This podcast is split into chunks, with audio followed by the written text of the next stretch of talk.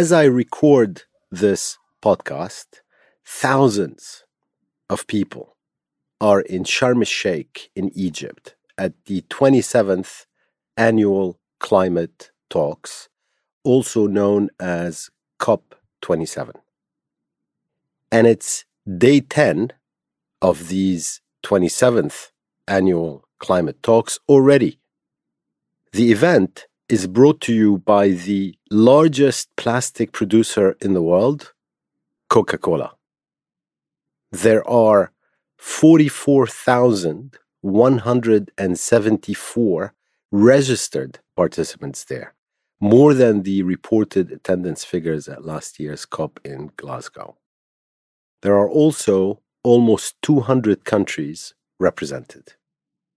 So now that I've rattled this off, I'd like to ask you to pause for a moment and think about what I just said. There are annual climate talks which are on their 27th installment. If this was a TV miniseries, it'd be the longest TV miniseries in the history of the world, and we would be on season 27. They've been going on, like almost always, for 10 days in a row, and there are at least a couple more days to go before they conclude. And they've attracted over 44,000 people, as I said, from 200 countries, and a very, very long list of companies, consultants, NGOs, youth activists, indigenous peoples, small island developing states, and many, many others. And as I also said, the climate talks are sponsored by the largest plastic polluter in the world, Coca Cola, a corporate giant that makes 4,000 plastic bottles from oil every second. That's 4,000 bottles from plastic, from oil, every second. Meanwhile, as the climate talks concerned with fighting back against the climate emergency continue, a lot of the same participants, specifically the major oil companies, are on track to increase oil production. A report by an NGO called Oil Change International, just out and headlined Investing in Disaster, shows the precise breakdown of the top companies actively making the climate emergency worse. And I'm just going to read their names for fun. Here are the top 10. First is Saudi Aramco. Second is the National Iranian Oil Company. Third is Total, the French. Fourth is CNOOC, the Chinese. Then it's at number five, Petrobras, the Brazilians. Chevron is at number six, Shell at seven, Exxon at eight, Italy's Eni at nine, and ConocoPhillips at 10. All of them are pushing new oil and gas to ensure that we definitely breach 2 degrees centigrade above pre industrial times. Now that we're certain that we are breaching 1.5 degrees centigrade. Now, all these companies, of course, are at the annual climate talks because why not? And in a fun fact, you'd be pleased to hear that the CEO of BP, who's comfortably in the top 15, is disguised at the climate talks as a delegate for Mauritania. And why does he do that? He does that so that he can go inside the room where the government negotiators are gathered in order to participate or comment or suggest changes to the text of whatever COP27 ends up agreeing on. The way these annual climate talks are organized, at the core, you have government delegations who are basically sitting down to agree measures, if they can, to fight back against climate change. Hypothetically, the private sector, NGOs, civil society, indigenous people are not in that room. They are all in a trade fair type environment around that core of government negotiators from up to 200 countries. However, the CEO of BP by getting a Mauritania accreditation, is able to go inside that room and poison whatever it is that he decided to poison. Of course, it should be unacceptable. It's also unacceptable that the people driving the disaster are there in the first place deciding on the outcome. But there you are. I mean, who does that? And it does get a bit worse. There are over 600 lobbyists for coal, oil, and gas there selling their wares and their propaganda. And of course, emissions are still rising, which shouldn't be a surprise. And there are exactly zero countries on a 1.5 degrees aligned pathway. So that's the context in which these climate talks are taking place. Welcome to episode 67 of the Angry Clean Energy Guy podcast with me, Assaad Razzouk. I am so happy you're here. Thank you.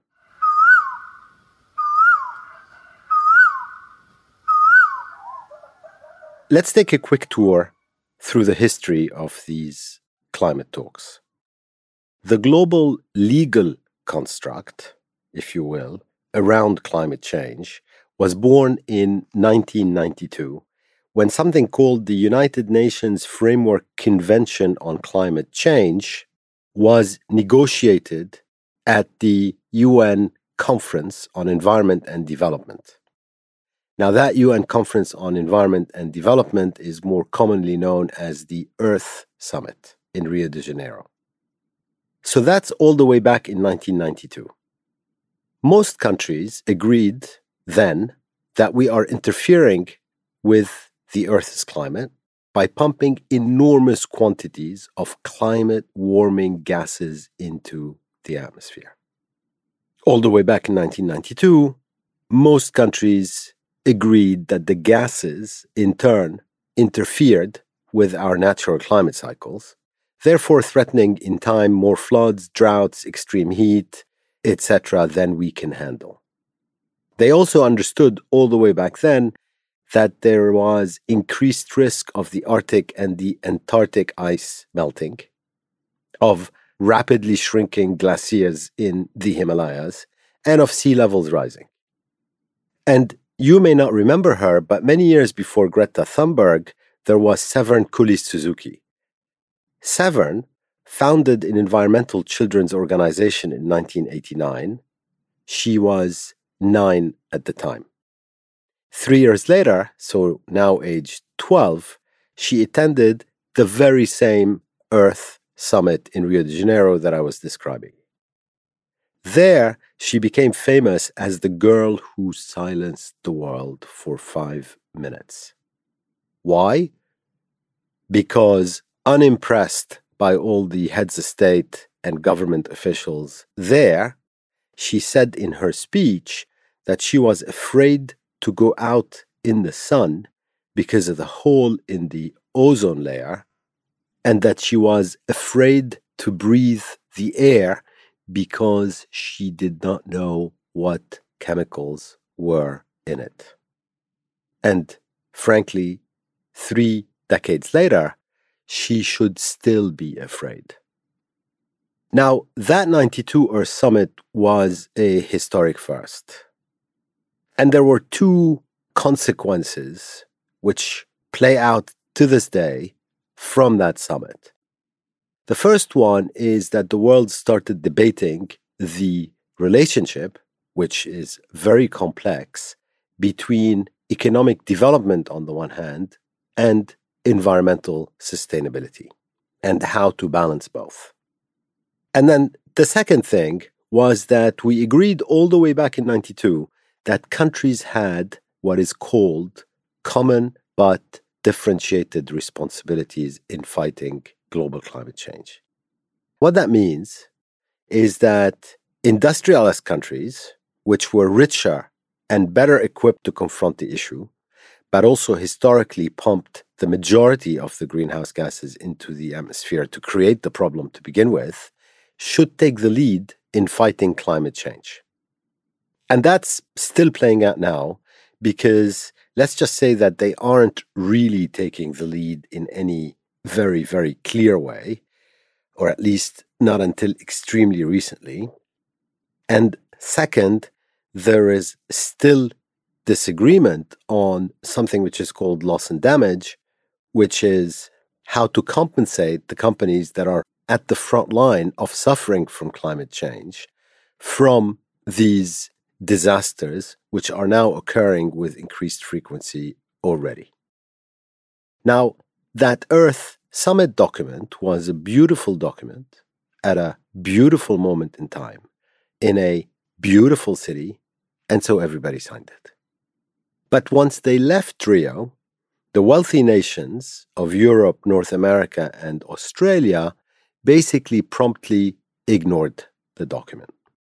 And that was a foretaste of decades of climate change talks that followed. And a lot of the reason why these talks are going nowhere is that rich countries in particular overlooked the part that clearly indicated that there was a difference in responsibility between them and poorer countries. And all the way back to the 1990s, US President George H.W. Bush gave a sneak preview, really, of the difficulties the world would face in fighting back because he declared that the American way of life was not negotiable.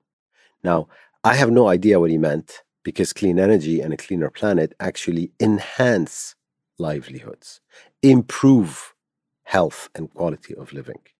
But I suspect that he meant that Americans wanted to keep their ultra large refrigerators gas guzzling cars, energy inefficient buildings, and then trillions of supermarket plastic.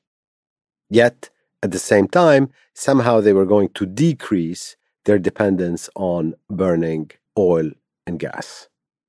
We know how that movie turned out.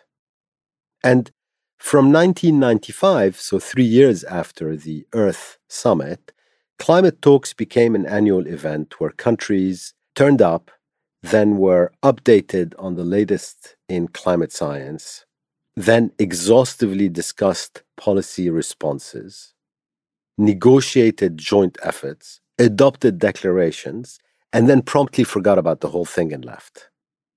And that was the story until 2005 when something called the Kyoto Protocol was ratified.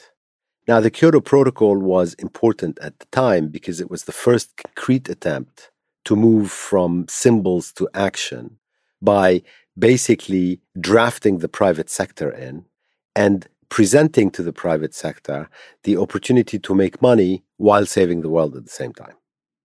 And the Kyoto Protocol was a very courageous effort at the time to attack the problem globally. And it was laser focused on reducing pollution everywhere through market based mechanisms.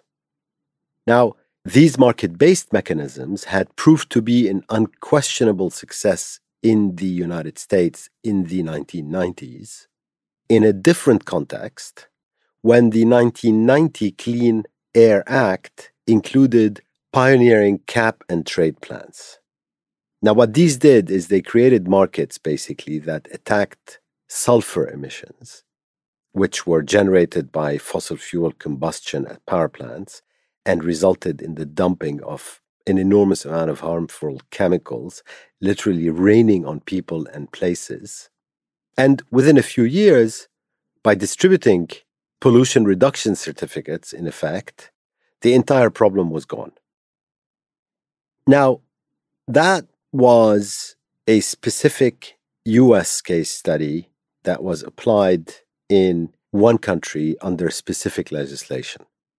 The Kyoto Protocol tried to take similar market based mechanisms and then turn them into a global instrument under a market based mechanism, what you might know today as carbon credits or carbon allowances or carbon offsets.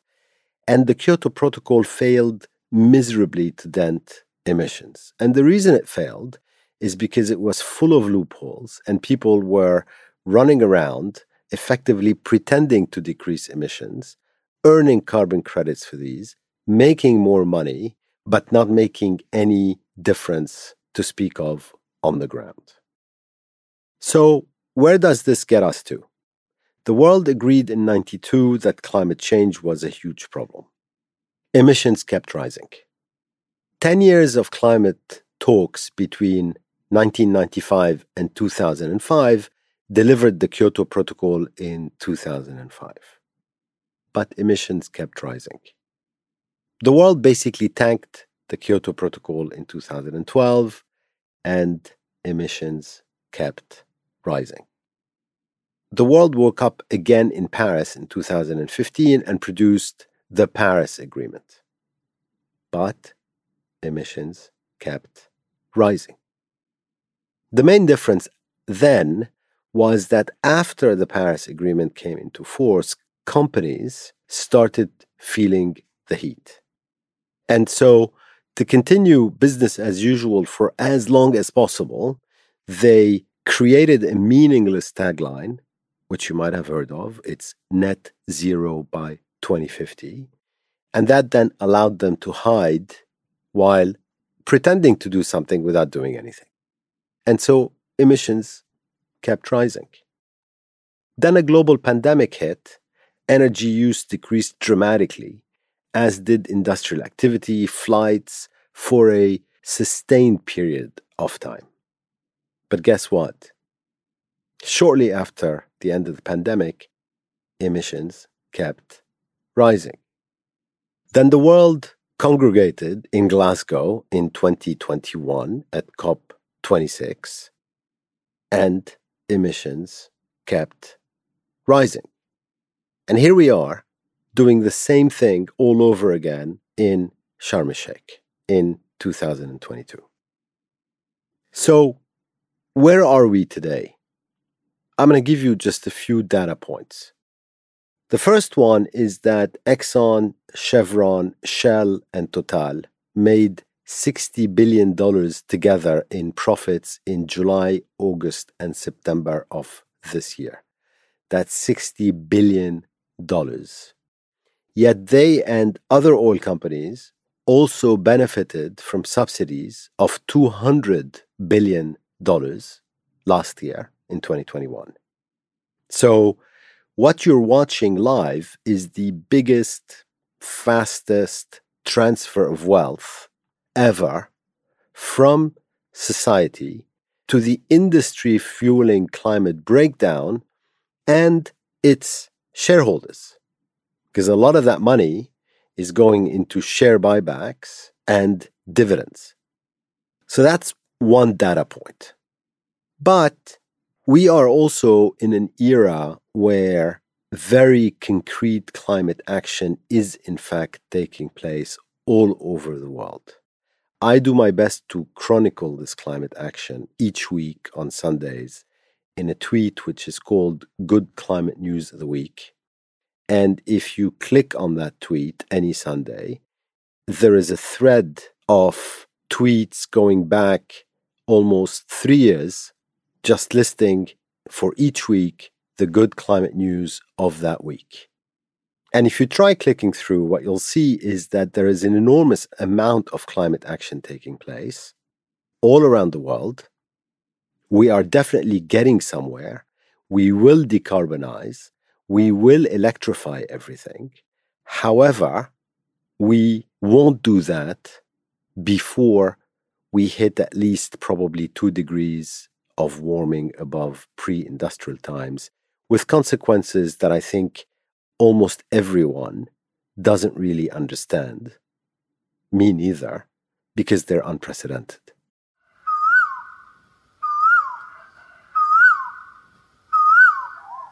Let's bring it all together. Nothing is going to happen at COP27. Although, after 27 attempts, climate talks are recognized and followed by a lot of engaged citizens around the world. So that's a good thing.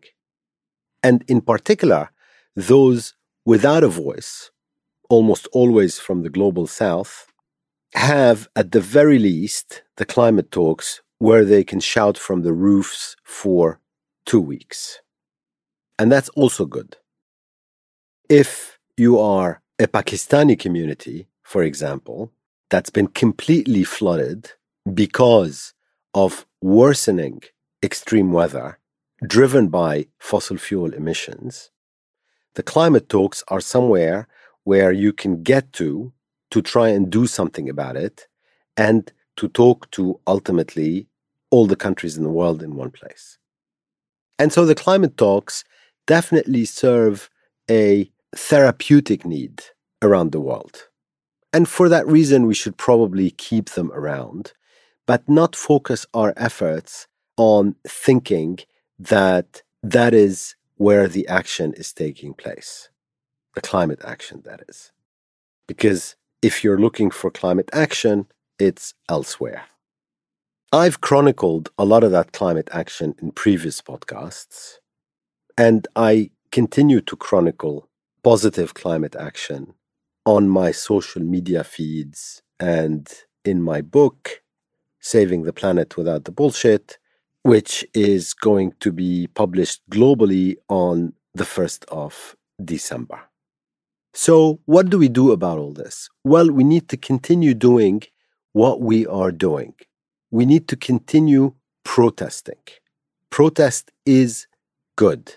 That is peaceful protest, of course, but it is good. It is achieving result. It is protests that are keeping the pressure on politicians to do something. And that's certainly the case in countries like the UK or the United States. Consumer pressure on companies also works. Litigation works. Communication works. And then for those of you going into the job market, take action by joining the clean tech space or the renewables space or by fighting deforestation or frankly by taking any job and then trying to influence what your employer is doing at a very local level, starting from the plastic in the cafeteria to vetting clients to vetting purchasing decisions. And let's not forget war. The Ukraine war is very clearly accelerating the switch to renewables as a safer alternative to hydrocarbons supplied by autocrats and dictators. So, look, never mind that COP27 has been hijacked by oil and gas companies. Let's just recognize things the way they are. But let's also recognize that climate action is taking place all over the world, and then you and me can do more about it every day. Thank you so much for listening to this episode 67 of the Angry Clean Energy Guy with me, Assaad Razzouk, and have a great couple of weeks.